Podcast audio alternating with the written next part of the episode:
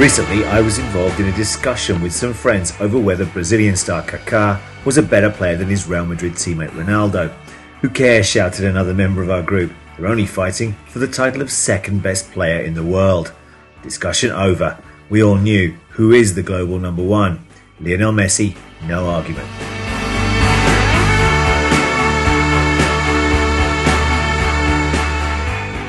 But it hasn't always been like that particularly from the British media with its Premier League centric views. He was deemed to be not physical enough to withstand the pressures of the best league in the world. He never performed in the big games. His poor goal scoring record against English teams was proof enough of this. And to top it all off, he never scored any headers. Ah, Xavi, Xavi va a ir arriba, Xavi levanta, viene Messi. ¡Oh!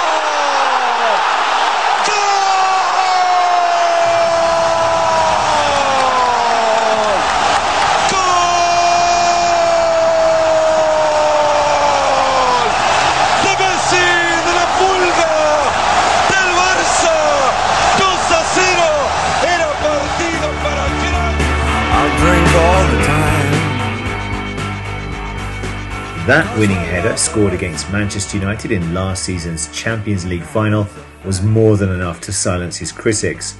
He finished the season as top goal scorer in that tournament with nine goals, and he was also an integral part of the all conquering Barcelona team that won a League and Cup double to go with that European crown. He scored 23 goals in La Liga and six more in the Copa del Rey, including one in the 4 1 victory in the final against Athletic Bilbao.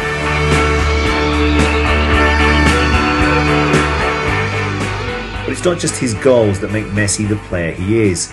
He provides numerous assists for his teammates and causes panic among opposing defenders with his close control, perfect balance, a low centre of gravity that makes it difficult to knock him off the ball, wonderful dribbling skills, and a tremendous turn of pace that often leaves those defenders for dead. Like dolphins can swim. Despite his wonderful club form all year, Messi has received some criticism for his performances for his national side Argentina. But this may also be a little harsh.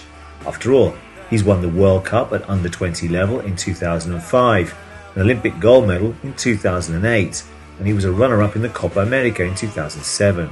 It's true that Argentina suffered in their qualifying section for the World Cup in 2010, but this may be due to the lack of quality in the side as well as the fact that the current coach, Diego Maradona, is unsure how to build a team around his young star.